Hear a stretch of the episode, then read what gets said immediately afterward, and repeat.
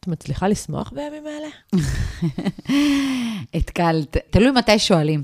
אני חושבת שהמצב רוח משתנה משעה לשעה, מיום ליום, אבל אני עובדת בזה, בלהעלות לעצמי את המצב רוח, ועל ידי זה גם uh, לאחרים את המצב רוח. את יודעת, uh, היינו אמורות להקליט את הפודקאסט הזה לפני 7 לאוקטובר. בעולם אחר. בעולם מקביל, אחר. כן. והיינו אז מאוד uh, שאננות ואופטימיות והפי פפי, ווואו, איזה יופי, נכניס לאנשים עכשיו uh, אנרגיה, איך להגשים את עצמם, איך לעשות דברים שהם אוהבים, איך uh, לעבור uh, מכישלון להצלחה וככה. והיום אנחנו, אני חושבת ש, שזה המבחן האמיתי של האג'נדות שלי. כי לפזר את האג'נדות האלה כשהחיים uh, שגרתיים ורובנו נמצאים באיזה אזור uh, נוחות ושגרה, אז uh, זה קל. עכשיו, עכשיו זה, זה המאני טיים של אה, מה שאני ממנטרת, בואו נראה איך אני מצליחה ליישם ואיך אני עוזרת לאנשים אחרים ליישם. אז ברוכים הבאים לפודקאסט של מעלה בטוב. אני דנה רגב, מאמנת, יוצרת תוכן ומרצה. את הפרק הזה קבענו להקליט לפני ה-7 באוקטובר, לפני שמנעד הרגשות נע מתדהמה לפחד, כעס, עצב עמוק, ייאוש, אכזבה, זעם, ושוב, וחוזר חלילה. שמחה לא הייתה דומיננטית בשבועות האחרונים, ואולי גם לא נתנו יותר לעצמנו לשמוח, כי איך אפשר, איך אפשר לשמוח בימים האלה? אולי דווקא עכשיו חשוב לדבר על שמחה, לנסות לעמוד על טיבה, לבדוק איך אפשר לגדל אותה בתוכנו, ולמה היא כל כך חשובה. אולי דווקא בימים האלה שווה לבדוק אם הרגשות שלנו הם בשליטתנו, ואם מותר לנו, אם מותר לנו לשמוח. יאנה דרום היא יזמית עסקית וחברתית, היא מרצה וכותבת את הספר המדריך לשמחת חיים. אהלן, יאנה. היי, טוב שאת כאן. כיף לי להיות כאן. את יודעת, כאילו, התחלנו מהטיזר הזאת, השאלה אם את מצליחה לשמוח, ואת ענית על זה שזה כאילו, זה אולי הציווי, דווקא בימים האלה, אבל אני כזה מציפה בפנייך, זה קצת לא נעים לשמוח בימים האלה, נכון? זה כאילו מציף אותנו בכל מיני רגשות של אה, אשמה, של בושה, של כן. חוסר טקט. המילה שמחה, אני אומרת את זה לאחרונה הרבה, במיוחד שככה אני רואה מפונים בהרצאות שלי, אז כאילו לא נעים בכלל להגיד את המילה שמחה. כי גם כשאנחנו אומרים את המילה שמחה, זה בדרך כלל מתקשר לנו עם איזשהו אירוע, איזה בר מצווה, קונפטי, אה, חופשה בחו"ל, משהו באמת... אה, נסיבות שמצדיקות את ה... נסיבות שמצדיקות את המילה. כן. ועכשיו היא לא, היא לא, היא לא מתאימה. זה לא תלוי, מת- שזה מנותק זה לגמרי. מנותק. אבל דווקא זה הזמן לעבוד על השמחה. כי מה, את יודעת, אני כזה מנסה עכשיו, רגשות נגיד כמו אשמה ובושה, הם רגשות כמו כל רגש אחר, יש להם פונקציה אבולוציונית. זאת אומרת, כשאני מרגישה אשמה, זה הופך אותי לאדם הרבה יותר, אה, נגיד, ער, מצפונית לסביבה שלי, כדי שאני אשאר מחוברת לשבט. נכון. שאני אדאג לא להיות מין אה, איזה אנוכית כזאת שחיה כן. בתוך עולמה. כנ"ל לגבי בושה, היא מוודאת שאני עדיין שייכת, שאני בעולמות השייכות. אז אולי יש לזה סיבה, אולי אנחנו אמורים עכשיו להיות יותר ערים לקהילה שלנו ולהתחבר ל... את יודעת, לחוויה מאוד עוצמתית שקרתה לאנשים אחרים, שאולי לא, לא כולנו חווינו אותה באותה עוצמה, אבל תראי, אני אגיד לך מה. אני בהתחלה, כשהיינו בשבוע הראשון, בשבוע, נכנסנו לשבוע השני של המצב הזה, באמת אמרתי, אנחנו, אסור לנו. לא, אין, יאנה, זהו. אז זה הזמן שלך להיכנס מתחת לרדאר. כולנו צריכים להיות עכשיו עצובים מאוד ולתת מקום לכאב, והרי זה מה שמומלץ גם, כי כשכואב לך, בוא לא נטאטא מתחת לשטיח את התחושות הקשות, אלא נתמודד איתן. וזה היה בסדר. מתי התעוררתי והבנתי שאני חייבת לשים לזה סוף, גם לתחושה שלי האישית וגם לעזור לאחרים, כי בסוף זה הייעוד שלי, זאת השליחות שלי בטוב, ובטח ובטח כשהמצב רע, זה כשהגעתי לאיזשהו בית ספר לאסוף משהו, ופגשתי שם את המזכירה, שהיא שמעה פעם הרצאה שלי, והיא ככה ממש רדפה אחריי, ו- ו- ולא לא, לא הרפתה ממני, והיא אומרת לי, יאנה, את לא מאמינה. אני פעם ראשונה בחיים התחלתי לקחת ציפרלקס, ואני פשוט לא מסוגלת. ואז נפל לי האסימון. נפל לי האסימון שאם אנחנו לא נעשה סטופ לדיכאון צער המתמשך, התימוני הזה, ולא נתחיל לעבוד בלייצר שמחות, ושמחות עוד פעם, אנחנו תכף ניישר קו, בזה, אנחנו כן, לא, כן. לא טסים עכשיו למלדיבים. אבל אם אנחנו לא נתחיל לעבוד בלשמור על המצב הנפשי שלנו לפני שהוא יידרדר למקומות הרבה יותר גרועים. ואז הבנתי שאני חייבת לעזור לאנשים לייצר לעצמם הפוגות מהכאב והצער. כן. הפוגות. זה נורא חשוב, כי אתה עכשיו אורזת את זה, ממסגרת את זה תחת הרעיון של לשמור על הנפש שלנו. לוודא שאנחנו מחזיקים את המצב הנפשי שלנו. ובמובן הזה, היכולת שלי גם לשמוח, או לזהות את המקומות שבהם יש בידי כדי להשפיע על הרגשות שלי, כולל שמחה, היא חלק מאיזשהו מערך נפשי שאני לוקחת עליו אחריות. זה מאוד נכון וזה מתחבר לי, תראי. המילה חוסן, שהיא כבר יוצאת לנו מכל החורים, כן. באיזשהו מקום, כל הזמן כאילו זורקים סיסמאות לאוויר, חוסן, חוסן לאומי, ובוא נשמור. באיזשהו מקום זה כאילו מרגיש שאנחנו צריכים עכשיו להיות חזקים בשביל המשפחה, להיות חזקים בשביל המדינה, להיות חזקים בשביל החיילים. אני רוצה להגיד שחוסן מבחינתי, זה לא רק להיות חזקים בשביל, אלא זה לראות איפה במשבר הזה ובקושי אנחנו מצליחים לייצר גם דברים טובים. כי חוסן בעצם בודק את היכולת שלנו, לא כשהכול סבבה, איך אנחנו מגיבים, אלא במקומות הכי נמוכים והכי דווקא קשים. דווקא כשהדברים מתפרקים, נשברים. איפה אנחנו עכשיו במקום כן. הנמוך מוצאים דרכים לשמור על שגרה, לשמור על שפיות, לשמור על חיוך, אה, לשמור על עשייה, על משמעות, זה מבחן החוסן. ואם אנחנו עכשיו נמצא את הדרך לעבור את, התקופה הזאת, וכן לתפקד בעבודה, במסגרת המשפחתית, בעשייה האישית, כל אחד ומה שהוא עושה. אם אנחנו נדע עכשיו, במקום הנמוך הזה, לשמור על עצמנו ולתפקד, אז אחרי זה, כשנהיה אחרי המשבר, מי שידע למנף את זה, החיים של האנשים ישתפרו. לא סתם אומרים שאנשים רק אחרי משבר וקושי, פתאום הם אה, נוסקים, פתאום נכון. הם... הם... אגב, הם... אה, עשינו על זה כאן פרק עם אה, דוקטור קרן אורחן, בנוגע לצמיחה ממשברים. ואנחנו ממש יודעים להגיד שאנשים, משבר, אגב, זו מילה כן. שנלקחה מהתנ"ך, והיא מושבה של היולדת, מילה נורא יפה בעברית. כי משבר זה ממש המקום שממנו יולדות ילדו את הצאצא שלהם לעולם. ובאמת דיברנו על מה קורה במשבר, כולל התפתחות רוחנית, אגב. יש אפשרות בעבור אנשים שיודעים לצמוח מתוך משבר, להביא את עצמם לכאורה לשלב גבוה יותר גם ברמה הרוחנית. אבל זה ככה... את יודעת, אנחנו כאילו שמות את ההצדקה, לדעתי, לפרק הזה עכשיו במילים האלה. כן. ובכל זאת לתת אולי עוד איזה מילה. כי יש בינינו, אני מניחה, עדיין אנשים, ואני כוללת גם את עצמי, את, דיברתי על זה שלא כך נעים לי לצאת למסעדה. יש איזה מין לא נעים לי כזה, והוא לא ממקום של יראו אותי ומה יגידו עליי, זה לא כזה, אלא מין חוויה שבאמת מתוך הרצון להיות נאמנה לעם שלי. לא, כן, ו... זאת אומרת, אני יושבת במסעדה, אוכלת סושי, ויש עכשיו אימא חיילים... אה, שדואגת לילד שלה, שהוא חייל, כמו שאת אומרת, או לחילופין, אימא שלא ישנה בלילות כי הבן שלה נמצא בעזה, או קרוב אחר שלה. או אנשים שאיבדו ולא יחזרו עוד, כאילו, את הקרובים ביותר שלהם. אז אני יודעת שזה לא תורם לאף אחד, זה לא נעים לי, אבל עדיין יש מין חוויה כזאת, אז רגע, בואי, בואי, בואי נתכתב איתה לפני שאנחנו... תראי, יש פה איזו סקאלה חדשה שנוצרה של uh, השוואת קשיים, נקרא לזה ככה. כאילו, מי סובל יותר, למי קשה יותר? מי, האישה שה, שבעלה במילואימניק, האימא שהבן שלה בעזה, משפחות שה, שהבני משפחה שלהם חטופים, כאילו, יש פה איזה...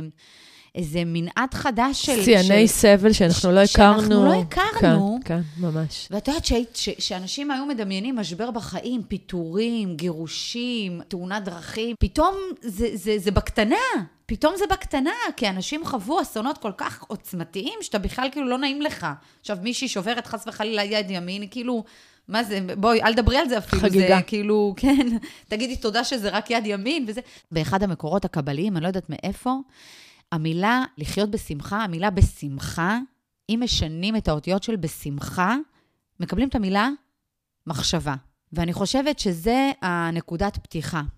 כי זה לא עכשיו לייצר שמחה ברמה של להפיק אירוע ולצאת לרקוד, זה ברמה של לחשוב על הצד הבא שלנו, ולחשוב רק על הצד הבא שלנו, אוקיי? שני דברים. זה לא לחשוב מה יהיה מחר ועוד שבוע ועוד חודש, זה לא רלוונטי, כי באמת, פעם הייתי אומרת את זה, אנשים אומרים, מרימים גבה. היום באמת אנחנו לא יודעים מה... ליטרלי לא יודעים מה יקרה עוד שעה. חיים מהצהרת דובר צה"ל להצהרת דובר צה"ל, אז באמת המחשבה צריכה להיות קודם כל צעד אחד קדימה, והמחשבה צריכה להיות גם על איזה צעד אני עושה. ואני אתן לך דוגמה מהבוקר, שקמתי בבוקר, קודם כל, אני משתדלת באמת שעתיים בבוקר, שנייה, לא להיכנס לקרוא את החדשות, לראות את החדשות, כי ברור לי שהן הולכות להיות מצערות. של היגיינה תודעתית. שנייה, שאת כן, כאילו לשמור על עם עצמי. עצמך. וזה כן. ממש, ממש, כן. זה ממש לחשוב על זה. כן, זאת עבודה. החשיבה היא בלעצור את עצמי פיזית, את הידיים שלי, מלהדליק את הש- את הטלוויזיה, או להיכנס ל-ynet, מה שלא הייתי עושה בעבר בכלל, אבל עכשיו אין מה לעשות. את רוצה להיות, אה, אה, לדעת מה קורה. אז, אז קודם כל זה, והמחשבה הבאה, שממש, מח... המחשבה מבחינתי זה להכריח את עצמנו לעשות דברים. אז הכרחתי את עצמי, איך שקמתי, ללבוש את הבגדי ספורט, כדי שכשאני אוריד את הילדים במסגרות, לא יהיה לי חרטה ואני כבר אמשיך לעשות איזושהי פעילות ספורטיבית. אז אני הלכתי למכון שלי, ושם פגשתי את חברה שלי, אתי, שהבן שלה עמוק עמוק בתוך עזה, וואו. ואני רואה אותה, ואתי נכנסת עם חצי חיוך, וקודם כל אני מחבקת אותה. היא כבר מתחילה את הבוקר, אחרי שהיא לא ישנה כנראה חצי לילה, עם חיבוקים שלי, ואז אני חיבקתי אותה, אז עוד מישהי חיבקה אותה, כי כולנו יודעות שהבן שלה בעזה. אז כבר היא קיבלה חיבוק, ואמרתי לה, אתי, איזה מזל שאת פה. היא אומרת לי, יאנה, זאת השעה היחידה שאני מצליחה להתנתק. אז גם אתי קמה בבוקר, ובעזרת המחשבה, היא יצרה שמחה בזה שהיא באה, למרות הקושי, ולמרות שהלב שלה, שלה בעזה, היא קמה כדי להתנתק. וזה כל הזמן צריך לחשוב. כל הזמן צריך לחשוב מה הצעד הבא. עכשיו, להגיד לך שנכנסתי לאוטו, ובדיוק היה את החדשות של שמונה, וסיפרו על הנופלים, ובכיתי, והוצאתי את הדמעות, ואז נכנסתי לספורט, והיה לי סבבה, כי שם הייתה מוזיקה. ואז נכנסתי עוד פעם לאוטו, ו- ו- וחבר שלנו בעזה בדיוק שלח לנו איזו הודעה, אז עוד פעם התחלתי לבכות. אבל זה בסדר. אבל גם קיבלתי החלטה, למרות שהתחיל היום גשם זלעפות, ולמרות שהמצב הנפשי שלי משתנה מדקה לדקה, בחרתי גם לנסוע אלייך ולהקליט את הפודקאסט הזה, כי ידעתי שברגע שאני אגיע, אני אעשה לעצמי טוב. ואני אעשה גם לך כנראה טוב, כי גם את מקליטה, כי אם הייתי נכון. מבטלת, אז גם לך לא היה מתבטל הפרק, וגם הפרק הזה יעשה טוב לעוד אנשים. כן. בדיפולט כרגע הוא ליפול לתוך יגון בבית, מול עמוק הטלוויזיה. ולדכדוך בלתי נגמר, ואם אתה יושב מול טלוויזיה זה רק הולך ומתעצם מן הסתם, כן? כי זה רק מחזק את הפחד, את העצב, את הכעס, את כל אחד והרגש הדומיננטי שמוצף אצלו.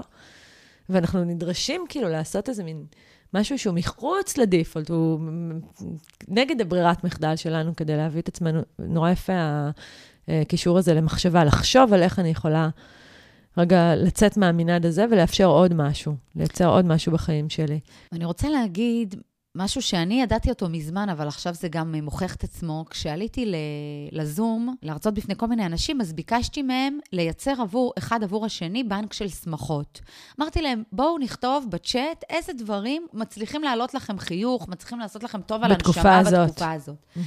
ואני רוצה להגיד, כי אתם יודעים, הרבה פעמים אנחנו, ב, אנחנו חיים בעידן כזה, שאנחנו כל הזמן במרדף, מרדף אחרי המון דברים חומריים, שאנחנו מחכים שהם יביאו את הגאולה ואת האושר בעין, ואז את האושר באלף.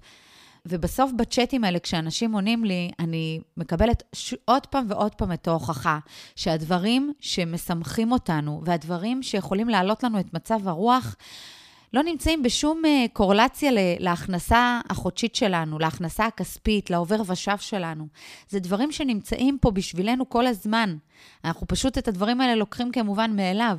ובאמת אנשים מציינים דברים כמו אה, ללכת להליכה בים, להיפגש עם חברה לקפה, להיפגש עם חבר, לראות משחק כדורגל, עכשיו היו המשחקים של הנבחרת, לשתות בירה, שיחה טובה, לחבק את הילדים, ארוחת ערב ביחד.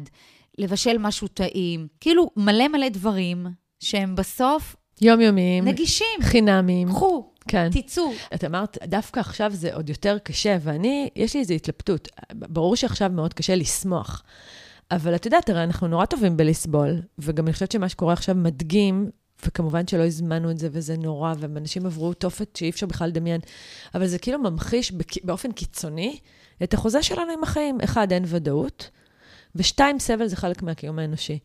ותכלס, אם מסתכלים על זה גם לפני השבעה, את אמרת, היינו אז, עפנו, אבל גם לפני השבעה באוקטובר אנחנו יודעות מעולה לסבול, נכון? כאילו, אפשר לפתוח אינסטגרם ולהסתכל ולהרגיש איך אני נחותה בכמות העוקבים שלי מיוצרת התוכן כל שלי. הזמן אנחנו. בהשוואות לאנשים אחרים. לדוגמה, או כן. כמה אני מתפרנסת, או לחילופין, אה, מה מצב הזוגיות שלי. יש לנו כל כך הרבה סיבות, במרכאות, כן, בגינן אה, לסבול היטב, וחשבתי לעצמי שאולי דווקא עכשיו, ואני חושבת שאני מזהה את זה, הרבה מהאנשים, דווקא בגלל הפרופורציות האלה, ודווקא בגלל שכאילו קצת משהו באווירה התחרותית, ההשוואתית, הגלוריה הזאת פחת, יש להם יותר אוויר לנשימה. אני לא אומרת ששמחה, אבל הם דווקא יותר רגועים. ממש. אנחנו פחות חשופים לאיזה חיים מושלמים של אנשים אחרים. כן, כן. כולם סובלים. כן, כן. כולם ברע. יש פחות נפרדות במובן הזה. זאת אומרת, אנחנו בדרך כלל חיים באיזו חוויה נורא נורא אינדיבידואלית, אה, מנוכרת, וכל אחד לעצמו בתוך עולמו הקטן.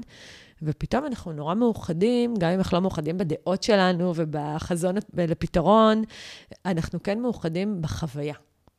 החוויה של כולנו היא חוויה מאוד קשה. אנחנו מרגישים שכולנו בסירה אחת. כן, כן. זו תקופה טובה לעשות ניקוי, גם בפיד הווירטואלי שלנו וגם בפיד הפיזי שלנו. ואני אסביר. אז בפיד הווירטואלי, שאמרת שפתאום כשנכנסים לרשתות החברתיות, אז אין קנאה, כי אין כולם מלדיבים. כאילו, כולם אה, סובלים, כולם בקושי, כולם... אנחנו באיזה אותו מצב, אז כאילו, אנחנו פתאום לא, אין לנו סיבות לקנא באחרים. אין או... את החיים של אחרים. אין את החיים של אחרים, כי... נכון, יש, כולה, כולם אז, מדברים אז על אותם דברים. אז אני רוצה להגיד שגם כשהמצב יחזור להיות שגרתי, וחלק מהאנשים יחגגו את זה בלנסוע, בלטוס לחופשות אה, יוקרתיות, וחלק אה, מסעדות ובגדים והשקות, וכל הסלבים שאנחנו עוקבים אחריהם, שחייהם הנוצצים מסנוורים את עינינו. אז אני כבר מזמן עשיתי את זה, ואני ממליצה לכל אחד לנקות את הפיד. זאת אומרת, אני, ברשתות החברתיות שלי, באינסטגרם, בפייסבוק, בטיקטוק, אני עוקבת אחרי תכנים שהם תורמים לי, שהם אני, עוזרים לי להיות לגמרי. בן אדם טוב יותר, שהם מלמדים אותי דברים חדשים שאני לא יודעת. אני לא עוקבת אחרי אנשים שהתוכן שלהם ריק מתוכן. הכל מפולטר, הכל כאילו... את יודעת מה, גם, גם, גם אם זה לא מפולטר, גם אם זה סתם אה, משפחה שכל החיים שלה רק מטיילת בריזורטים בחו"ל, למה אני צריכה לה, כאילו, למה אני צריכה לראות את זה? אם זה רק גורם לי לפעמים להרגיש כאילו, יואו, למה אני לא שם ואני בעבודה, או למה הילדים שלי ככה והילדים שלי... למה, וואי, איזה זוגיות, הם כאילו כל הזמן מתנשקים, כאילו, ומתחבקים וזה. עכשיו, אנחנו גם יודעים שהרבה מזה נכון והרבה לא נכון, אז לשים את זה בצד. אני עוקבת נטו אחרי תכנים שמקדמים אותי ומגדילים את רמת הידע שלי ודברים שיכולים לעזור לי להתפתחות האישית. זה בווירטואלי. בפיזי, יש לי משפט שתמיד אני אומרת וצוחקת, שחברות הן כמו חזיות, מי שלא מרימה לך, תעיפי. יעני, מי שלא מפרגנת לך וסבבה, תעיפי. עכשיו, זה משפט שהוא מצחיק ונכון ביום-יום, אבל עכשיו זה לא רק להעיף את החברות שלא מרימות לך, זה לא להעיף, אבל זה להתרחק מחברות שמורידות בתקופה הזאת. יש את האנשים שאנחנו מתקשרים אליהם, והשיחה איתם היא שיחה קשה ברמה שהם ייקחו וידברו על הפרשנויות הכי פסימיות למצב. הם ידברו על זה שהמלחמה הזאת לא תיגמר גם עוד שנה. הם ידברו על, על ידיעות שאולי הם ראו בטלגרם או קראו איפשהו, דברים שאת המעט אוויר, תקווה ואמונה או אופטימיות שיש לנו, הם ישתו את זה, הם ישתו את זה בקשית. כן, אבל אני רוצה לאתגר אותך, כי בסוף, רגע, שנייה, בסוף אני אומרת, הרי אנשים, מה שלא תשמעי מהם, זה יהיה מן הסתם את הסיפור שלהם, או את הפרשנות שלהם על מציאות שנמצאת בין שתי האוזניים שלהם. הם לא עושים את זה כדי לפגוע באף אחד, הם עושים את זה כי זה, ככה הם תופסים את... אבל יש אנשים שהם פסימיים באופי, ברור, ברמה קיצונית. ברור, לגמרי. אבל אז אני אומרת, אני, האם אני, בבחינה שלי את מערכות היחסים, אבדוק האם בסיכום הכללי אני יותר נטענת או יותר מתרוקנת? כן, אני אשאל את השאלה הזאת את עצמי. אבל אם ברגע נתון, כי עכשיו זו תקופה שמעוררת אצל חברה ספציפית שלי, וזה טריגר נורא מהותי, חרדה, ובשיחות איתה אני אשמע את החרדה, אז אני אתרחק ממנה או אצנן אותה? לא, אני מרגישה שחלק מהחברות זה גם לשאת בקשר הזה ובהימצאות שלו, גם ברגעים כאלה שאולי... רוב הזמן זה קשר מאוד מתאים, אבל עכשיו, לא עכשיו מדבר... קשה לה. אני קודם כל לא מדברת על ניתוק טוטאלי של חברות, mm-hmm. ואני לא מדברת על סינון טוטאלי. Mm-hmm. אבל אני כן מדברת על מינון. כי אני חייבת להגיד לך משהו, אנחנו, מת... אנחנו כולנו מתעוררים במצב נפשי קשה. כולנו, גם האנשים הכי אופטימיים. וגם מ... האנשים הכי רחוקים מכאילו לכאורה אה, אסון אה, ו... קונקרטי, אובייקטיבי שקרה להם. נכון, ו- כן. ו- ואם אני עכשיו במצב מעורער, צריכה או בוחרת או נאלצת להקשיב ל- ל- למישהו או מישהי שעוד יותר מורידים אותי למטה, ועוד יותר מקשים עליי, אז... את עושה את זה בפרקטיקה? יש אנשים שממש את כאילו כן. מפחיתה את המינון? אני, אני אגיד לך מה, כן, זה ממש ככה. אני אוהבת לדבר, אני אוהבת לדבר. אני, אני פחות, אני יודעת שיש אנשים שמעדיפים וואטסאפ, אל תקשרו אליי, תכתבו לי. אני אוהבת לדבר, אבל אם אני יודעת שזאת תהיה שיחה שהיא קשה, אז אני כן, אני מורידה, אני יכולה לשלוח, אני, אני חלילה לא רוצה להגיד שאני עכשיו זורקת לקרשים את החברה הזאת, שדווקא עכשיו היא צריכה אותי ואני לא שם בשבילה. ממש לא ככה. אם מישהי ממש זקוקה לי, אז אני אהיה שם בשבילה. ואני רוצה להגיד לך ש... אני עושה את זה לא מעט. אנשים, אני מקבלת הודעות, בגלל שאני כביכול הגורו השמחה, אנשים כותבים ממש ככה, אני זקוקה למילה איתך, אני זקוקה לקפה איתך, אני זקוקה... אנשים ממש רוצים להיעזר בי ואני שם בשבילם.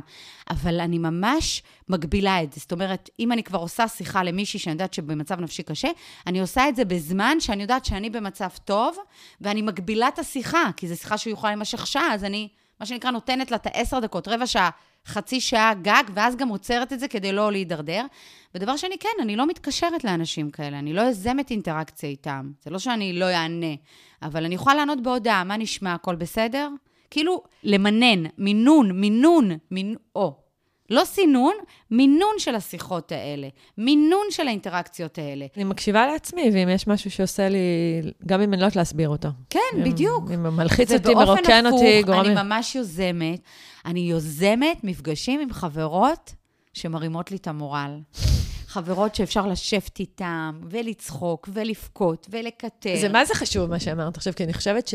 כי כזה, את ראית אותי כזה מסתייגת ממה שאמרת ותוהה, ותוך כדי שאת מדברת, אני מנסה רגע, אני, אני מנסה להבין איפה, איפה אני, מה הפוזיציה שלי. את גם מנסה בטח לעשות סקירה של, של האנשים של, בחיים שלי. שלך, שמי, איפה נכון, מקוטלג. נכון, ואני חושבת שעכשיו אמרת משהו שהוא כן משמעותי בתוך מערכות יחסים. זה לא התוכן, אני יכולה לשבת עם אנשים שאני אבכה איתם על המצב, ועדיין בדיוק. אני ארגיש ש...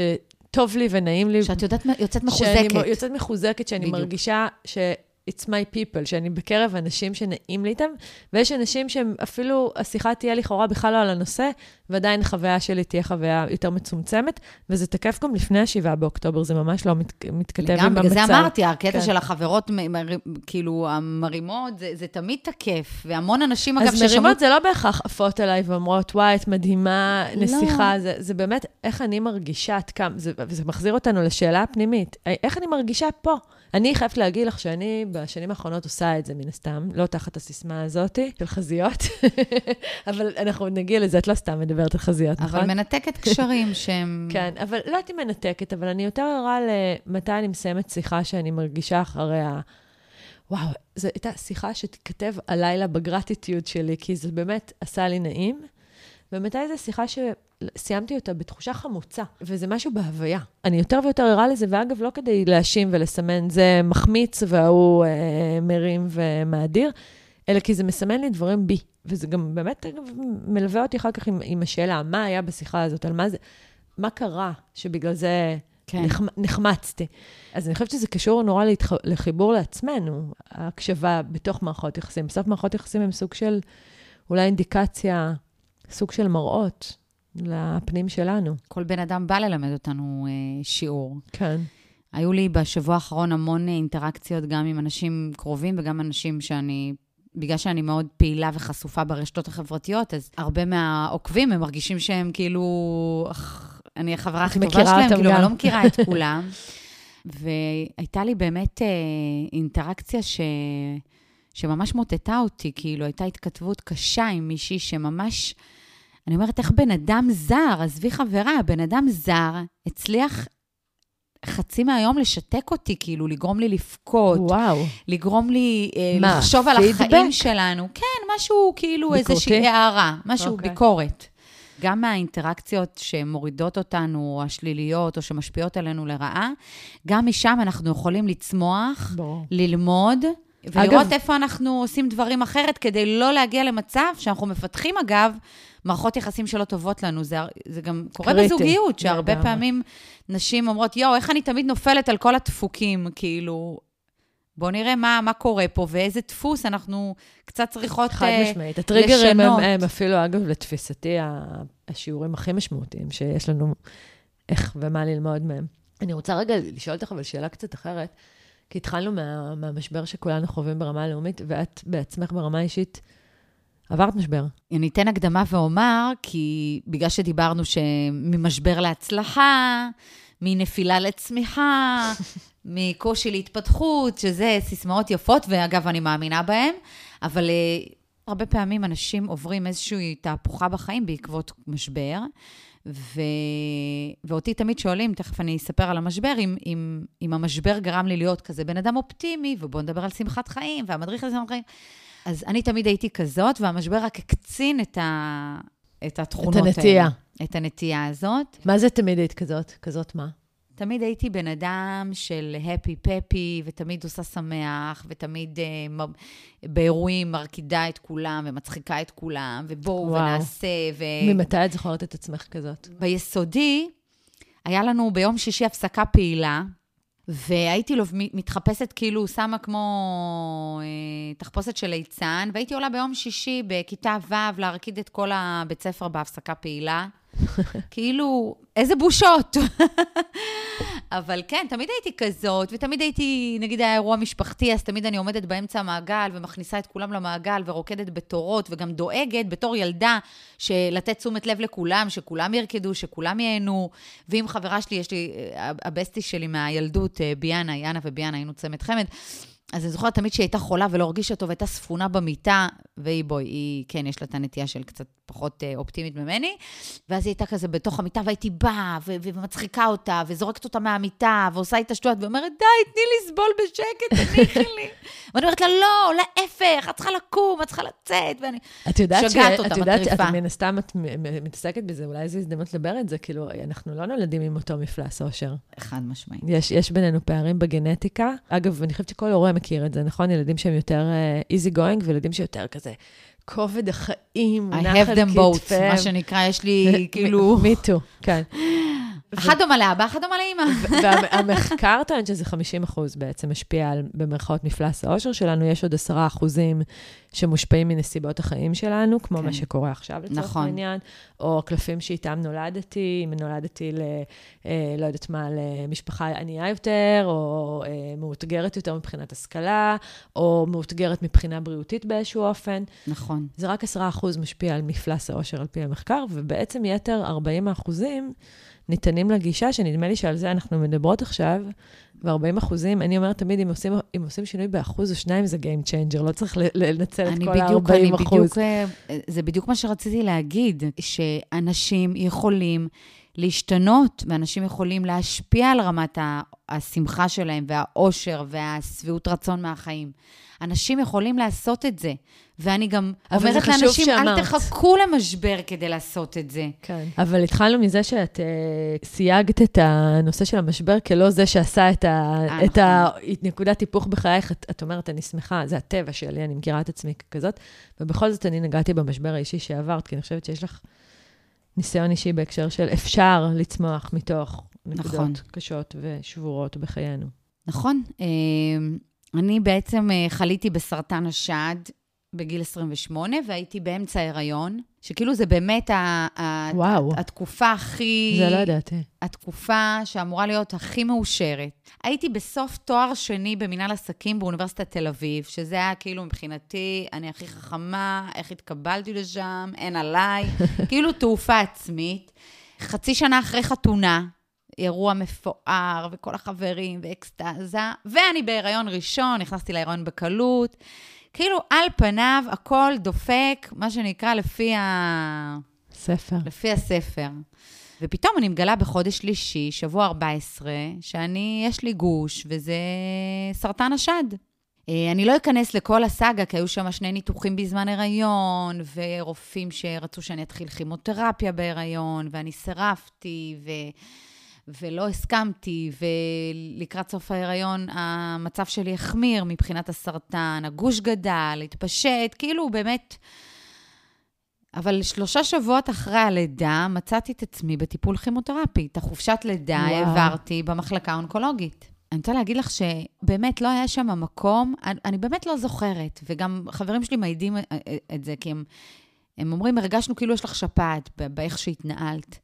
לא היה שם באמת רגעים של, של uh, רחמים עצמיים. כאילו, מבחינתי, להיות בתנועה ולהיות בעשייה ולהיות ב, ב, במחשבה על הצעד הבא, זה מציל חיים. מבחינתי זה הציל אותי. כל הזמן, כל הזמן התעסקתי במה כן ומה, ולא במה לא. כל הזמן התעסקתי במה, במה אני עושה, באיך אני מתנהלת, על מה אני חושבת, במה אני, אני עסוקה, כדי לא ליפול, כדי לא להתרסק. עכשיו, יש כאלה שיגידו שלא נתתי מקום ל...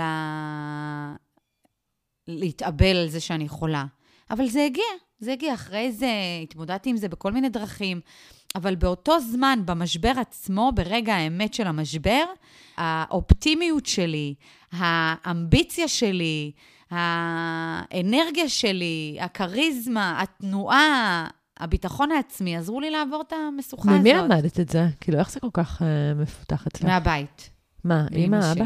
מאימא שלי. אימא שלי נפטרה בגיל 56, אבל uh, חיינו בבית, עלינו מבלארוס בשנת 89, ובאמת חיינו בבית עני, זה היה כאילו באמת כל קשיי הקליטה והעלייה אפשריים. אבל תמיד, תמיד היינו צוחקים ושמחים ורוקדים, וכל הזמן הייתה מוזיקה בבית. וואו. ואני כאילו, את לא מבינה, אני כאילו מדל... אני, אני מדליקה עכשיו מוזיקה, אני... אני באקסטזה כאילו מטורפת, אני בהיי, אני... אז כאילו גדלתי עם המתכון הזה. גדלתי עם המתכון הזה. של הדברים החינמיים האלה שנגישים לך באופן... לגמרי, כזו אני. אני כאילו, גם כל אחד שיבוא לי עכשיו עם איזה הברקה, לא, בואי תגידי מה טוב ב-X, ייתן לי איזו סיטואציה נוראית, אני אמצא שם על על מה אפשר להגיד תודה. אני אמצא משהו טוב. כאילו, זה ההוויה שלי. זה מה שעוזר לי לצלוח משברים בחיים. זה לא היה המשבר היחיד שלי, הסרטן. אני אחרי זה איבדתי את אימא שלי, שהייתי באמצע, באמצע הריון עם הבת השנייה שלי, והיו לי כישלונות בחיים, וה, ו, וזה מה שעוזר לי, זה מה שעוזר להתמודד. אני רוצה להגיד לך שגם הביקורת שסיפרתי לך על האיש שנתנה לי ביקורת, וחצי יום בכיתי והתאבלתי, גם מתוכה למדתי ויצאתי חזקה. כי חיזקתי לעצמי למה אני עומדת מאחורי מה שאני עושה ומה שאני אומרת, וכמה אני מרוויחה, ומה המסר שלי.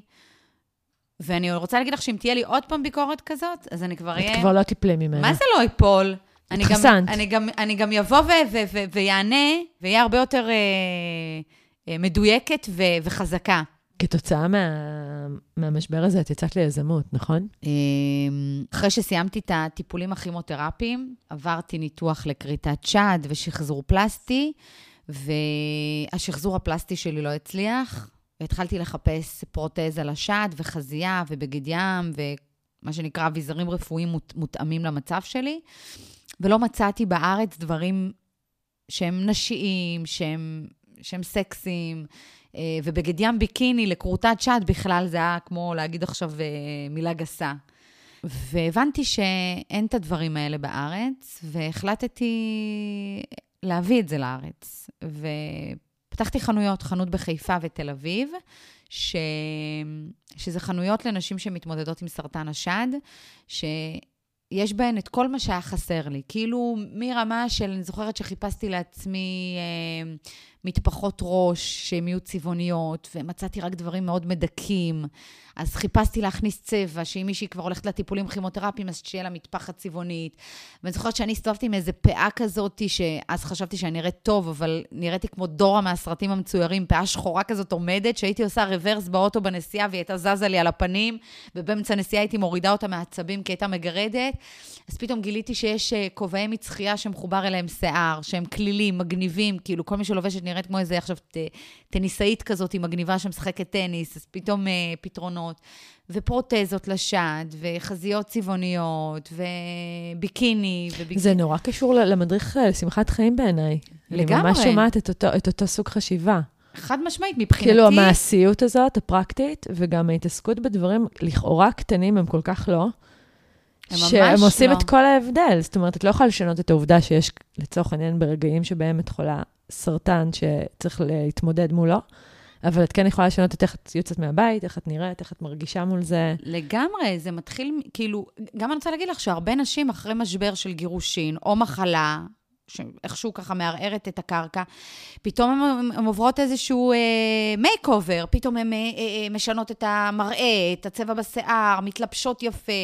הייתה לי חברה שגילתה שבעלה בוגד בה, ואז כאילו כנקמה על, ה, על הבגידה, היא הלכה וקנתה מגפיים ב-2,000 שקל, ובגדים חדשים. עושה, חיים, למה? למה לא לפני? למה לא לדפוק את ההופעות האלה לפני? אגב, המוטו של אימא שלי, זיכרונה לברכה, היה, אני לא משאירה כלום לאישה השנייה. אז אני אומרת לאנשים, לא, לא, לא רק בהקשר הזה, לא, להשקיע בעצמנו, לא להתקמצן, להשקיע בנראות החיצונית, באיפור, בבגדים, אה, בבא לכם עכשיו לשפץ את המטבח, ולא להגיד, זה לא הזמן. זה הזמן, זה הזמן עכשיו. כל דבר שאתם רואות מול העיניים, שזה את עצמנו, שזה הבית שלנו, בעבודה שלנו, כל, מש, כל מה שמקיף אותנו, להשפיע ולהפוך אותם לדברים שעושים לנו טוב על הנשמה. אני רוצה להגיד לך שאתמול העברתי זום לנשות המילואימניקים. ואמרתי להם באופן, ו- ועליתי לזום עם אודם אדום, ו- ועוד ככה חולצה. את בכלל מאוד צבעונית, נכון? נכון, כאילו, מאוד צבעונית. אפשר ממש לראות עלייך את, ה, את המילה שמחה, זאת היא מאוד מאוד נכון, מופיעה. נכון, זה אסטרטגית. כן. זה אסטרטגית, אגב, זה אסטרטגית לא בשביל ללבוש איזושהי דמות בשביל אחרים. זה קודם כל אסטרטגיה בשביל עצמי. אני, ברגע שאני מתאפרת, מתלבשת, מתקלחת, אה, עוש, עושה את הדברים האלה, זה אביזרים חיצוניים. אגב, אנחנו עוד פעם חוזרים על הקטע של בשמחה, זה מחשבה. כן. אני חושבת על הדברים ועל האלה. ועל הקוסמטיקה שאת מדברת גם אותה, נכון? על שינוי קוסמטי כמשהו שמחלחל כן, פנימה. כן, כי, כי בהתחלה זה אולי מרגיש מאולץ, מה אני עכשיו... הכי קל עכשיו, בתקופה הזאת, לצאת מהבית עם חצי פיג'מה או עם חולצה שחורה. אנחנו... אבל למה, למה להכניס את עצמנו לאבל עוד לפני האבל, כאילו? כרגע אנחנו באיזה אבל לאומי כללי, אבל בואו נדאג ל, ל, לרומם את הנפש שלנו. ואני רוצה להגיד לך שכשאנשים רואים מישהו שלבוש יפה, לבוש צבעוני, אז זה גם, זה גם מדבק, ואז השמחה היא כמו, שולחת אדוות. אם אני מגיעה עכשיו למקום עבודה... את יודעת, זה מה זה חשוב. אני, סורי שאני כל פעם קוטעת אותך ואומרת דברים כבדים, אבל אני חייבת uh, להביא משהו תיאורטי. הרי אנחנו יודעים, קודם כל, שהאלגוריתם של הפחד, הוא עובד יותר טוב, הוא מוכר יותר טוב. יותר קל לנו לתקצב פחד rather than שמחה, כי ככה המוח שלנו עובד, ויש לזה סיבה ממש טובה, הישרדותית. אנחנו נעדיף worst case scenario.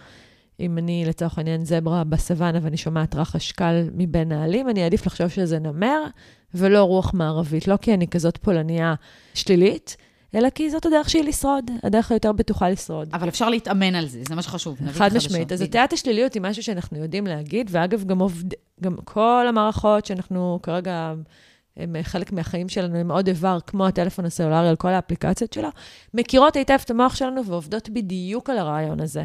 גם, אגב, פוליטיקאים, כן? גם כל מה שקשור... כל החדשות, ל... זה בדיוק כל זה. כל החדשות יושבים בדיוק על הדבר הזה, שיותר קל לתקצב אצלנו חשמל לאמיגדלה, מאשר לחלקים אחרים במוחות שלנו. אז מה שאת אומרת, נדמה לי, המדבק הזה, זה שהרי אנחנו יודעים שפחד הוא מדבק, ואנחנו יודעים שכעס הוא מדבק. ואת אומרת, יש גם דרך להדביק שמחה. היא דורשת יותר תקציבים. היא דורשת יותר תקציבים, אבל יותר תשומת מד... לב ויותר מחשבה. אבל זה מדהים כן. כמה זה עובד. ברגע שאנחנו אפילו ניכנס ל, ל, לבית קפה או לסופר, ונגיד בחצי חיוך, בוקר טוב, הבן אדם שמולנו, ברגע שהוא רואה מישהו שהוא חצי... אי אפשר לשלוט בזה, הוא לא ישלוט, הוא גם יחיה חזרה. אני גם פה רוצה לאתגר אותך, כי את אומרת דברים שאני חותמת עליהם, בסדר? כאילו, ואני יכולה להגיד שאחרי שינוי, קודם כל, אני ואת מאוד שונות במובן הזה שהטבע של שתינו אחר. אני נולדתי הפוך לחלוטין ממה שאת מתארת. לא יודעת אם נולדתי או גדלתי, אבל לא הייתי ילדה, לא הייתי ילדה מלנכולית, אבל לא הייתי ילדה שמחה. הזאת. הייתי ילדה ש...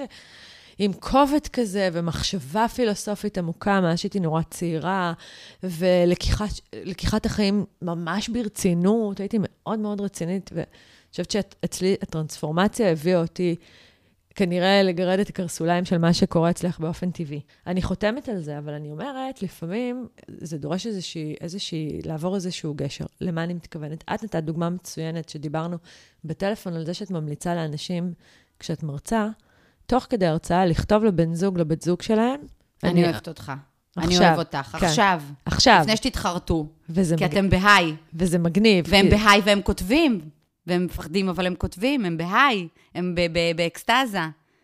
הם גם כאילו גם יוצאים וסוגרים חופשה אחרי ההרצאה שלי. ואני רוצה גם לחבר את זה לעכשיו. תראי, יש לי חברה שנתנה לי את החברה השלילית, היא אומרת לי, יאנה, תקשיבי, אני יודעת שאת אופטימית, אבל זה לא ייגמר בקרוב. זה לפחות עד אפריל, אם לא יותר. אמרתי, את יודעת מה? אולי כן, ואולי לא. אבל באותו רגע נכנסתי לאינטרנט והזמנתי לנו ארבעה ימים במלון אה, סלינה במצפה רמון. סגרתי. תמיד אפשר לבטל, תמיד אפשר לשנות, אבל זה הפעולות האקטיביות שכל בן אדם יכול לעשות כדי להכניס לעצמנו, קודם כל איזושהי ציפייה למשהו טוב, איזשהו משהו חיובי. יש הרבה אנשים שיגידו, כן, זה מעולה אם אני הייתי מסוגל לכתוב, אני אוהב אותך או אני אוהבת, אבל אני לא יכולה. זה מהמם מה שאת אומרת, אני מסכימה איתך שאם הייתי יודעת לעשות את זה, זה היה כנראה החיוך הזה שאני אתן לעולם, הבוקר טוב הזה, שאני אכנס איתו לחנות, יוביל לעוד בוקר טובים, אבל משהו בי לא מצליח לעשות את זה. את מכירה את התחושה הזאת? ברור, או את החיווי ברור, הזה? אבל זה, זה ממש, זה, זה, כאילו- אז, אז עוד פעם אני אומרת, זה, זה בהתחלה, זה כמו אימון. בן אדם רוצה עכשיו לרוץ חצי מרתון, הוא לא קם בבוקר ורץ חצי מרתון. הוא מתחיל בצעדים קטנים, באימונים אינטנסיביים, עד שהוא מגיע לתוצאה. זה ממש לה- בהתחלה להכריח את עצמנו. להכריח את עצמנו להתלבש יפה למרות שלא בא לנו. להכריח את עצמנו להיכנס ולהגיד בכוח, בוקר טוב, בוקר טוב, מה העניינים, מה קורה? מה חדש? אפשר גם להגיד את זה לא עכשיו באיזה... במוזיקה שלכם. ב- ב- לא חייבים בטון שמתאים כן, למצב, לא. ל- שחלילה כן, לא לא. נהיה יותר מדי צוהלים. לחבק, לחבק. את ה- עכשיו, עכשיו, כל מי שמקשיב לנו, אתם נכנסים למשרד או חוזרים הביתה, בדרך, לא משנה לאן אתם נמצאים, הבן אדם הראשון, הנה, עכשיו אנחנו נותנים לכם משימה. הנה, עכשיו, באמצע הפודקאסט, הבן אדם הראשון שאתם רואים עכשיו, איך שאתם נכנסים, דופקים חיבוק. חיבוק חזק, חיבוק של, של איזה, אומרים לפי החוק 20 שניות, ואז כן, הגוף מתחיל להפריש להפריש אוקסיטוצין. יפה. כן. עוד דבר אני אגיד, אני מכריחה את עצמי בערב להדליק אה, סדרה, לא לראות חדשות. אני לפעמים רואה שמונה עד שמונה וחצי, מספיק לי, ואז אני ממש מכריחה את עצמי או לקרוא ספר, או לראות סדרה, אבל סדרה לא דרמה, לא אקשן, לא מוות, דברים כאילו ממש ככה, יש עכשיו על כל מיני זמרים, רובי וויליאמס. סדרות, קלילות, אה, זורמות כאלה ש, שאפשר אה, להתמוגג עליהן וללכת לישון במחשבות אחרות. תקשיבי, אני אתמול קלטתי, דנה, אני הייתי בשוק. אני רואה סדרה על חברות, חברות בשנות ה-40-50 לחייהם, משהו באמת כזה קליל. הם לקחו את הילדים למסיבת יום הולדת לפיינטבול. תקשיבי, אני הייתי בהלם, אני לא הייתי מסוגלת לראות את החלק של הפיינטבול, בגלל שהילדים יורים אחד על השני. אני לא האמנתי כמה הדברים שראינו של המחבלים נחקקו אצלי בתודעה. במוח, כן, זה מטורף. אני לא הייתי מסוגלת לראות סצנה קטנה של כן. ילדים שחוגגים יום הולדת בפיינטבול, כי הם היו עם רובים. אני העברתי את החלק הזה. איזה מדהים זה, אבל את יודעת, אני נורא מתחברת למה שאת אמרת עם העניין של הגוף, שאת אמרת, אה, המודעות הזאת, למה מופרש בנו וכולי, ולא כולם צריכים להכ- להכיר את הכימיה. אבל אה, אני, אני משתפת אותך בשני דברים. אחד, באמת, הרבה מה, מהפעמים אני אפילו לא ערה, או לא הייתי ערה לכמה התודעה שלי ספג, ספגה מהמידע המאוד מצומצם שהשתדלתי להאזין את עצמי בו. ממש. וזה ממש מדהים, זה גם, אני כאילו מפנה את זה למאזינים. ה- אנחנו לא אמורים לעשות undo למה שכבר חווינו ונספג, וזה נספג, ואני חייבת להגיד שאני, נגיד, לצורך העניין, נורא משתדלת אה, לא לתת ל... לא- אני לא רוצה להיות כלי שרת אה, רגשי של בעלי אינטרסים אחרים. זה נורא יומרני מצידי, החורין הזה שלקחתי לעצמי. ומצאתי את עצמי עם חברה בים, ופתאום, אה, גם מתוך כוונה באמת לשנות setting, ו- וזה קטע, כי הים עדיין שם. גם כשהכול מתפרק, הים, כבר כנראה מיליארדי שנים, עושה את מה שהוא תמיד עשה, וואו. והוא שם. זה היה כזה רגע, כאילו, את יודעת, היינו אחרי, נגיד, שבועיים אחרי פרוץ הדבר ההזוי הזה שהתרגש לחיינו, ואני זוכרת שהגעתי ופגשתי ואמרתי, יואו, הים עוד כאן, זה היה כזה. אבל אז כשישבנו ואנחנו מדברות, וכמובן שדיברנו בעיקר על המצב, כי זה באמת היה עוד מאוד טרי, והיה מאוד קשה להסיט את, ה, את הדעת מזה. הלך מישהו מאחוריה, ואת יודעת, אני כל הזמן מדברת על זה שאני לא מפחדת, אולי אני כועסת, אבל אני לא מפחדת, ואני לא חרדה, ו, ו, ופתאום מצאתי את עצמי, הגוף, כאילו, הפה אמר, מישהו חשוד מאחורייך. והייתי, ותוך כדי אני אומרת לה, אני לא מאמינה שאמרתי את זה זה. תופס אותנו לא מוכנות. אני לא מאמינה שאני בדריכות, את יודעת, אני לא חווה את עצמי כדרוכה. גם אני. אני לא רוצה להיות דרוכה. אני לא רוצה לסמן אנשים כאיום פוטנציאלי. אני לא רוצה להלך כמפחדת בעולם. And then, זה כאילו, פשוט, זה תפס? המוח שלי הודיע לי ש... זה היה פעם ראשונה, wake up call הראשון במרכאות, כן, של חמודה, בואי. את, את לא in charge, יש את החלקים הלא מודעים שלך, בדיוק, זה... והאוטומטיים. והדבר השני שקרה זה שחלמתי בלילה איזשהו חלום, שסיפר לי שזה לגמרי חלחל אליי לתודעה, וכאילו יש שם מוטיב של פחד שללא ספק מייצר דריכות, אז אני מאוד מזדהה עם זה. ואני מאוד מזדהה עם מה שאת אמרת לגבי הגוף. כאילו, משיכת חבל הזאת שאת מדברת עליה, לצאת רגע מהאוטומטים ולעשות באופן מכוון, במחשבה, כמו שאת אומרת, לתת את החיבוק לחייך. אז אני קיבלתי החלטה, היה לי איזה כמה ימים ממש ממש נמוכים. ואת יודעת, את מכירה את זה שכבר לא יודעת להפריד, זה כאילו נורא קל להגיד זה המצב, אבל אולי זה לא המצב, אולי זה אני, ואולי זה... את כבר לא יודעת... עכשיו הכל איתו, הכל נורא מעורבב, כאילו מישמש, כבר לא יודעת, כן. אולי, אולי, זה, אולי זה בעלי המעצבן, אולי זה חוסר השביעות רצון שלי מ- מ- מרמת התרומה שלי, לא יודעת, כאילו כבר הכל התערבב לי. ופשוט באיזשהו רגע כזה אמרתי לעצמי, אל תחשבי, אל תיכנסי ללופים האלה, תעשי את מה שאת יודעת לעשות, שזה לעקוב רק אחרי שלושה דברים. כל ערב הכרת תודה, אבל by definition, את הכי עקבית עם זה, לכתוב. דבר שני, תדאגי שממחר את ניזונה בתזונה טובה, את יודעת מתי את אוכלת טוב ומתי את אה, פחות, ותשימי לב לזה שאת רצה. ובאמת, כל השבוע לקחתי על עצמי, ר... זה כל מה תראי שאני איך אנחנו, ואני לא רוצה פה להתנשא, אבל אני ואת חיות התפתחות אישית. זה העבודה שלנו, זה המהות שלנו בחיים, זה העשייה שלנו. ותראי איך המעט אה, סרטונים שנחשפנו אליהם, כי גם אני שמרתי על עצמי, איך הם השפיעו על התודעה שלנו. אבל זה אמור להיות ככה, אני אבל מזכירה אני לנו. אומרת, תחשבי שיש אנשים שהם... ש... כן, שאת אומרת שהם, שהם פחות... עוד לא אה, בהתפתחות הרוחנית, הם עוד לא... ש... תחשבי איך זה פגע להם באיכות חיים. תראי, אני, יש לי, uh, ב...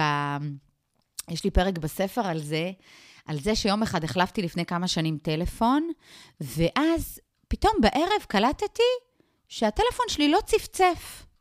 לא צפצף בכלל. ואז נכנסתי לוואטסאפ, ופתאום קפצו לי מלא הודעות. מה גיליתי? שבגלל שהחלפתי טלפון, ההתראות של הוואטסאפ היו מכובות שם. ומאז לא הדלקתי את ההתראות הוואטסאפ. כאילו הטלפון שלי לא מצפצף, כן, גם וגם אצלי. לא מראה. גם אין, נוטיפיקציה. גם אין לו סימן, הוואטסאפ ברור. נראה כאילו הוא ריק. מה אני רוצה להגיד בהתחבר למצב? שיום אחד ישבתי עם חברה, ופתאום אומרת לי, רגע, רגע, רגע. ואז היא אומרת לי עוד פעם, רגע, רגע, רגע. ואז, ואז קלטתי שיש לה אפליקציה של חמ"ל, שכל אזעקה שיש בארץ, הטלפון שלה מתריע. ואמרתי לה, תקשיבי, איך את יכולה לתפקד ככה? את כל הזמן בדריכות, כאילו. את יודעת, אנשים בטוחים שזה מייצר, הרי בתקופות של אי-ודאות, אנחנו, ביטחון, אנחנו, בטוחים מר, שזה- אנחנו חייבים ודאות. ואז אנשים מנסים להתאגן לוודאות, ובטעות, כי זאת פיקציה, הדרך של, הרבה פעמים של, כאילו, שוב, אפקטיבית שלנו להתאגן, זה לצרוך המון אינפורמציה. מה שזה עושה, אנחנו יודעות זה להגיד, נזק. זה את ההפך. זה מ- נזק עצום, זה הם כאילו, הם, הם מזריקים לעצמם עכשיו חרדות, ו- מזריקים. וזה לא באמת מייצר שום ודאות, כי לא את ולא מזריקים. אני יכולות לא, לשנות. כי גם את שומעת אזעקה עכשיו במקום בארץ, ש- שאנשים אפילו לא יודעים לבטא את השם שלו, גם לא יודעים איפה הוא בארץ, לצורך העניין. עכשיו, זה לא רק זה, זה לא רק החמ"ל, זה פ- האפליקציה של פיגוע עורף, ושל ynet, ושל וואלה, ושל מאקו, וכל הזמן עדכונים, ואין חדשות טובות עכשיו בכלל, רק חדשות רעות. אני מבקשת, מבקשת בכל לשון של בקשה, מכל מי שיקשיבו לנו, תמחקו את האפליקציות האלה מהנייד. תשאירו, הדבר היחיד שהשארתי, וזה גם כי חברה אמרה לי, יאנה, תעשי לי טובה רק את זה, זה פיקוד העורף, שמוגדר רק לאיפה שאני גרה. זה, זה, זה, זה באמת, זה, זה, זה מתחיל משם. פיקוח נפש.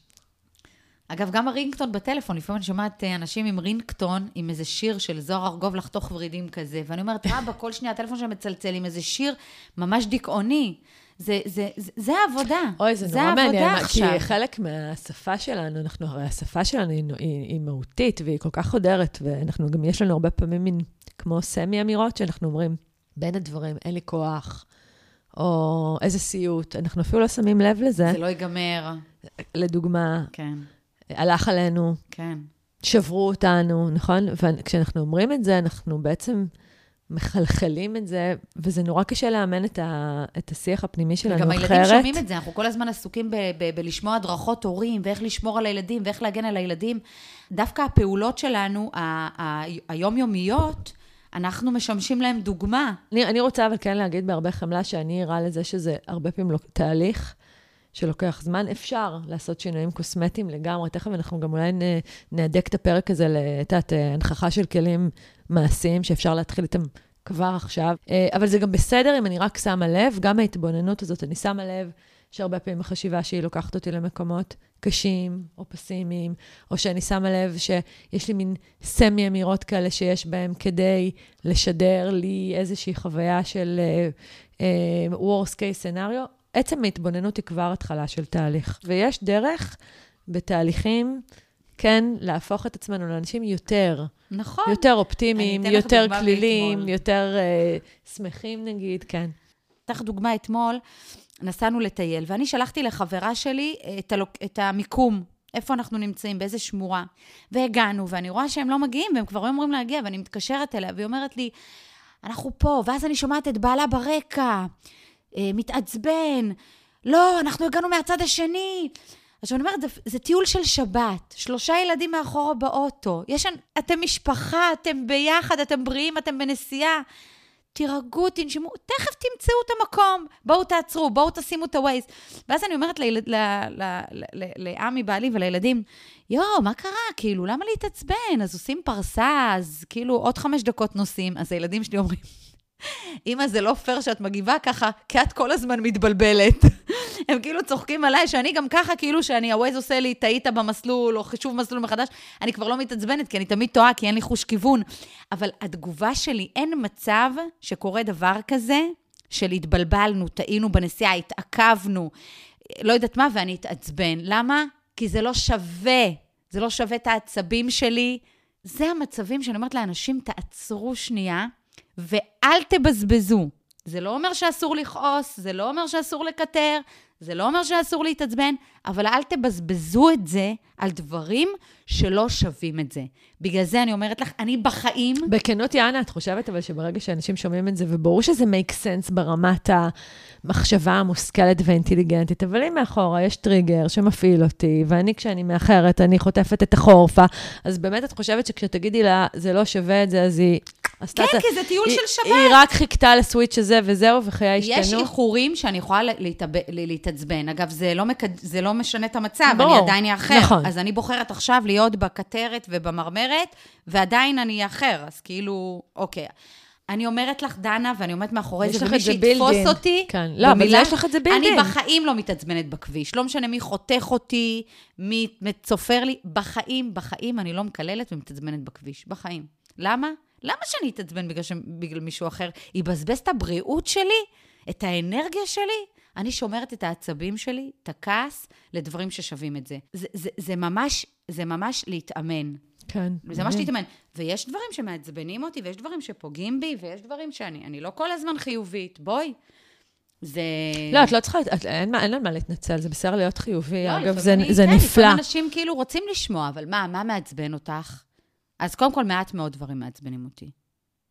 כאילו, מה לעשות? אגב, אני אשאל אותך שאלה ממש מאתגרת, שאני לא חושבת שאני אשאל מישהו אי פעם, ואני אעשה את זה מה זה בעדינות, ואת מוזמנת להדוף אותה גם. לתפיסתך, אני, אני אין, לי, אין לי לגבי זה שום אג'נדה, אבל לתפיסתך, המשבר שפגש אותך, הסרטן, הוא בא כדי לעורר אותך למשהו, שזה פשוט קרה באקראי ואיזה בלאי גופני כזה? קודם כל, זו שאלה ששאלתי גם את עצמי. זו שאלה ששאלתי את עצמי. תראי, בגלל שאני באמת מאמינה שדברים לא קורים סתם, אני יודעת שהקשיי הישרדות שהיו לנו ושהיו לי כילדה, והאחריות המטורפת שהייתה לי כילדה מגיל שבע ועד חיי הבוגרים, זה דברים ש... ש... ש... שהביאו אותי באיזשהו מקום לאיזושהי הצטברות של, של קשיים ש... שכבר לא יכולתי, כאילו, שילדה לא אמורה לשאת. Mm. שילדה לא אמורה לשאת. אז לצד ה... ה... אז יכול להיות שגם קצת אסור היה לך להתפרק ולהישבר, כי היא צריכה להחזיק? חד משמעית. Mm-hmm. זה... אז נגיד ואז ש... ואז ההחזקה הזאת, באיזשהו כן. שלב גם, אני חושבת שהביאה התפ... התפרצות של מחלה. Mm-hmm. ואם ניקח את זה לצד האופטימי, כי הרי גם במקום הזה אני רואה את ה... כל בן אדם נולד עם, עם איזשהו אקס פקטור, עם איזושהי יכולת, עם איזשהו קסם, איזשהו כישרון. אני מאוד מאמינה בזה. עם איזושהי אה, שליחות, ייעוד. כאן אנחנו קוראים לזה, גדול. אגב, אזור הגאונות. כן, אז הנה, אזור הגאונות. אז אני, אה, אז אני לא, זה לא חייב להיות משהו גדול, לא חייב להציל נפשות. זה יכולה להיות אה, מישהי ש, שיש לה כישרון להכין עוגות, ואז היא יכולה לשמח מלא אנשים, אבל היא לא מכינה עוגות, כי היא מהנדסת תוכנה בהייטק ומרוויחה 40 אלף שקל בחודש, וכאילו, מה עכשיו עוגות, אוקיי? ואני חושבת שהחיים ימצאו דרך, אם זה לא ילך בדרך הטובה, זה ילך בדרך הקשה, להוביל אותנו לעשות את הייעוד שלנו פקטור. בחיים. כן. עכשיו, אני במסלול הרגיל, בלי הסרטן, תואר ראשון בכלכלה, תואר שני במנהל עסקים, ככל הנראה, ככל הנראה, לא אומרת. תמיד כאילו מצאתי את התפקידים שהם, שהם אה, נותנים לכריזמה שלי ולביטחון עצמי ביטוי. אה, תמיד כאילו אשת מכירות ולהסתובב עם לקוחות, אבל כנראה שהייתי הולכת לכיוונים העסקיים. האלה, אולי סמנכ"לית שיווק באיזה חברה, אבל ה- הסרטן לקח אותי להקים עסק ולהיות יזמית ולהיות עצמאית בתחום שלא היה, לא הייתי עושה אותו אם לא הייתי יכולה, והיום שאני באמת נותנת תקווה, אמונה, מחזירה חיוך, ביטחון עצמי, דימוי גוף, תמיכה, אני באמת אומרת את זה בלב שלם, אני עושה טוב, אני והעובדות שלי. אנחנו עושות טוב לכל כך הרבה נשים. ברמה היומיומית, רטרואקטיבית, כל תחנה שעברתי, אני ממש מזדהה עם זה. היא ממש הביאה אותי למה שאני עושה היום. את יודעת, אני, יש לי תפיסה שיזמות ממש קשורה ל mindset של שמחה, ל mindset של אושר, ש mindset יזמי, אם, אם, אם מתחילים להכיר אותו, ממה הוא בנוי ומורכב, אז אפשר לראות שאנחנו באותם עולמות.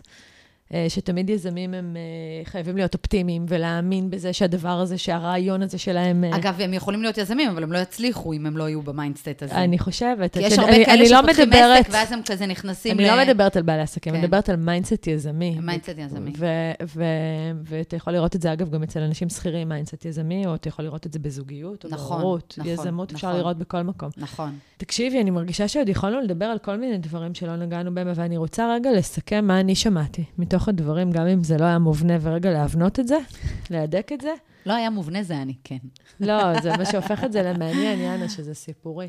אני חושבת שאת מאוד מאוד מביאה את הרעיון הזה של כאילו, פשוט, פשוט, וזה אפשרי. יש דברים שבהם להקליל, לא להקליל. חייבים תיאוריות ודוקטורט ותהליכים. אפשר לפעמים לעשות דברים נורא נורא מהירים וקצרים, ויש קיצורי דרך ועוד ניגע בהם. אני חושבת שאת דיברת מאוד על עכשיו. אתה רוצה לעשות משהו, לא לחכות, אתה רוצה לנסוע לחו"ל עכשיו, אתה רוצה... אה, היו לך כל מיני דוגמאות כאלה, לרקוד, אה, סתם, בגד עם. ticket בארון. ללכת מחר, ללבוש לעבודה את הבגד. לא צריך אמרתי לחכות שבעלך יבגוד. בך, כמו שאת אומרת. כן. ואמרתי אתמול לנשות המילואימניקים, אתם היום מתלבשות לעבודה חגיגי. כן, אז עכשיו... מדהים, שזה קשור מאוד, אגב, לבאמת setting, איך שאת מתייחסת לתפאורה, ל- ל- להתייחסות לעצמנו, גם ברמת סטייל. אה, את מדברת מאוד על לראות מה כן, ובכלל הכרת תודה. אני אוסיף כאן, אני חושבת שמי שמקשיב לפודקאסט כבר מכיר את זה, בכלל אי אפשר להתעלם מהכלי הזה. הכרת תודה, לכתוב כל יום לעצמנו מה כן. זה לא אומר ש... לשאול, לשאול את הילדים, לשאול את הבן זוג, לשאול... חד משמעית. זה לא אומר שלא יהיו דברים במהלך היום שהם הם שליליים, שהם נמוכים, בטח שכן. יש. אנחנו אומרים שוב, ההטייה שלנו היא בעיקר לראות את אלה. אז כשאנחנו רוצים לעשות אפליה מתקנת, אנחנו חייבים להתחיל להרגיל את המוח שלנו, לשאול שאלות חדשות, כמו על מה אני כן מודה, או במה הייתי גאה בעצמי, או מה סיפק אותי היום, וזה מדהים, כי אנחנו יודעים מחקרית, שתוך זמן מאוד קצר, המוח משנה את הנתיבים שלו, והגישה שלנו לחיים משתנה. אני עושה את זה כבר לשנות שנים. את האוטומט. לשנות את לגמרי. האוטומט. אה, את דיברת על להביע אהבה, גם אם זה נורא נורא לא טבעי לנו, אבל רגע לשלוח איזה אס.אם.אס כזה, או לחבק אני מישהו. אומרת לך, שאני אומרת לנשים לשלוח לבן זוג או לבת זוג, הן נבוכות. עכשיו, אנחנו חיים עם האנשים האלה באותו בית, באותה מיטה, עשינו איתם ילדים, ואנחנו נבוכות לשלוח את הזה, כי מזמן לא אמרנו. מזמן לא אמרנו. כי אנחנו מפחדים מתחייה. כי לפעמים יותר מאשר הרצון שלנו לאהוב ולחוש אהבה, מה שבאמת מוליך אותנו זה הפחד שלנו שבצד השני תהיה איזה מין שתיקה נכון, אבל זה רועמת. באמת- אבל זה באמת מצחיק, כי הרבה אבל- מקבלות איזו הודעה, מה קרה? מרגישה טוב, מה שתית? מה קרה לאוטו? כן, זה, את יודעת, את אומרת דברים שהם כאילו נורא נורא טריוויאליים, אבל הם יושבים על פחדים אז נורא אני עמוקים רוצה שלנו. להגיד לך שעמי בעלי, כל פעם שאני הייתי אומרת לו, אני אוהבת אותך, הוא היה מסתכל עליי בהלם, ואז הוא אומר לי, תודה, תודה מראש, כאילו בכבוד רב. ואין מה לעשות. אני, אגב, אני לא אומרת, אני לא אומרת כדי לקבל חזרה. אני אומרת, אני אוהבת אותך בשבילך. בשבילי וכדי, ובשבילו, אבל אני רוצה גם, את יודעת מה? לקחת את הטיפ הזה, וגם לתת לכם, מי שמאזין, את ה-benefit of the doubt, או את החסד, את הגרייס, שאם נגיד זה משהו שמכווץ אתכם, מעולה, שימו לב לזה ותשאלו למה. כי מה הכי גרוע שיקרה אם אני, ש... אם אני אהיה זאת שישלח לבן זוג שלי כזאת הודעה חושפנית, כמו אני אוהבת אותך, מה, מה, מה, איפה זה ישים אותי? מה, זה אולי יגרום לי להרגיש שאני לא יכולה לבוא, לבוא אליו בטענות, אולי יש איזה רווח שאני מרוויחה מהלא מרוצה התמידית שאני, אולי באמת זה חושף אותי לאופציה של דחייה. ז, זאת הזמנה לא רעה כן, להסתכל. להתמודדות. כן, לגמרי. ולמי כן קל לי לשלוח? אני, האם קל לי לשלוח אס.אם.אס כזה לילדים שלי? אז מה הפער, לצורך כן. העניין? זה גם דרך להסתכל על זה. דיברת על מגע, על uh, הבית מרקחת הפרטי שיש לנו בגוף, היכולת שלנו לווסת בין uh, הפרשות uh, של קורטיזול לצורך העניין, לעומת אוקסיטוצין, אז דרך אחת זה באמת לחבק, ובכלל כל סוג לדאוג של מגע. לעצמנו, לדאוג לעצמנו, גם, לח, לח, גם לחבק. את יודעת, המורה שלי ליוגה מתחילה בזה שהיא אומרת לנו להעביר את הידיים על, על הגוף מלמעלה, על החזה, על האגן, עד... כן, אנחנו יודעים שגם אנשים אחרי מקלחת שמורחים על עצמם שמן או קרם גוף, גם נכון. זה מפריש אוקסיטוצין, יש לנו יפה. אפשרות גם לעשות את זה לנו. דיברת על זה שהדברים שגורמים לנו בסוף לשמחה, הם אף פעם לא הדברים האלה שצריך המון שנים לעבוד ולהרוויח כסף בשבילם, הם לא דורשים תהליכים ארוכי טווח, הם בחינם, הם נגישים. זה בדרך כלל חיבוק, זה בדרך כלל הקשבה למוזיקה, זה בדרך כלל ריקוד לים. כיפי, זה בדרך כלל הליכה לשבת לים. עם חברה. אני עכשיו אכפת לי איפה אני יושבת עם חברה, אם זה בספסל בשכונה או בבית קפה, זה לא משנה לי. העיקר החברה. ואגב, חברה, דיברת על זה שתדאגו להיות בקרב אנשים שעושים לכם נעים, שאתם מרגישים שאתם נטענים בקרבם ולא הפוך, לא מתרוקנים. דיברת על הפרופורציות של החיים, נכון? על, אה, על היכולת שלנו להבין, רגע, פה אני מאחרת וזה קריטי, כי אני אולי לא אגיע ל... אגב, גם המון מדברות על הפרופורציות, המון אומרות עכשיו, איך אני יכולה להתעצבן על הילד שלי, יש מישהי שהילד שלה חטוף, כאילו הפרופורציות כל כך השתנו, וגם הפרופורציות לא חייבות להיות כל כך כל קיצוניות. כך קיצוניות. אבל הרבה פעמים הפרופורציות מחזירות אותנו ל...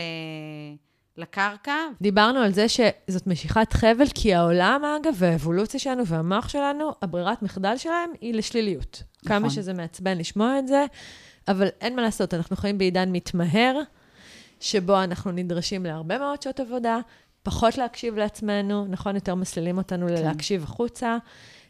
אנחנו עם אפליקציות שזה מה שהן עושות, הן יושבות על האלגוריתם הזה ודואגות שאו שנפחד, או שניכנס לחרדה, או שלחלופין נראה כל הזמן מראות כאלה שיגרמו לנו להרגיש נחותים ופחות נוצצים וזוהרים. זה התפקיד שלנו מול לא מעט כוחות נגד. לעשות משיכת חבל היא לא פשוטה, היא אפשרית. Uh, והיא דורשת תעצומות נפש, אבל היא, שוב, אנחנו עוברות כאן על כמה, כמה uh, נגיד, סעיפים. כן. זה אפשרי, יש מדריך כזה. ואני חושבת שהדבר האחרון שנגענו בו זה שהסיפור של להיות שמח הוא נובע מאותו מעיין רגשי. להרגיש את כל הרגשות, זה לא רק שזה לגיטימי, זה הציווי, יש מנעד שלם. וואי, יאנה דרום, תודה גדולה על זה שהגעת לכאן. תודה, איזה כיף. ואיך היה לכם? מקווה שנהניתם בנימה אישית בפרקי הפודקאסט מושקע זמן, מחשבה, משאבים רבים בניסיון לזקק ערך משמעותי, לאפשר למידה, הגמשת תודעה וכלים מעשיים. השיתופים שלכם, המלצות ברשתות, ההודעות המרגשות שלכם על תמורות אמיתיות בחייכם, כל אלה הם שכר משמעותי עבורי. אני מודה לכם מקרב לב, ניפגש כאן שוב בעוד שבועיים, בינתיים, תגדלו שמחה, תעלו בטוב, שבוע טוב.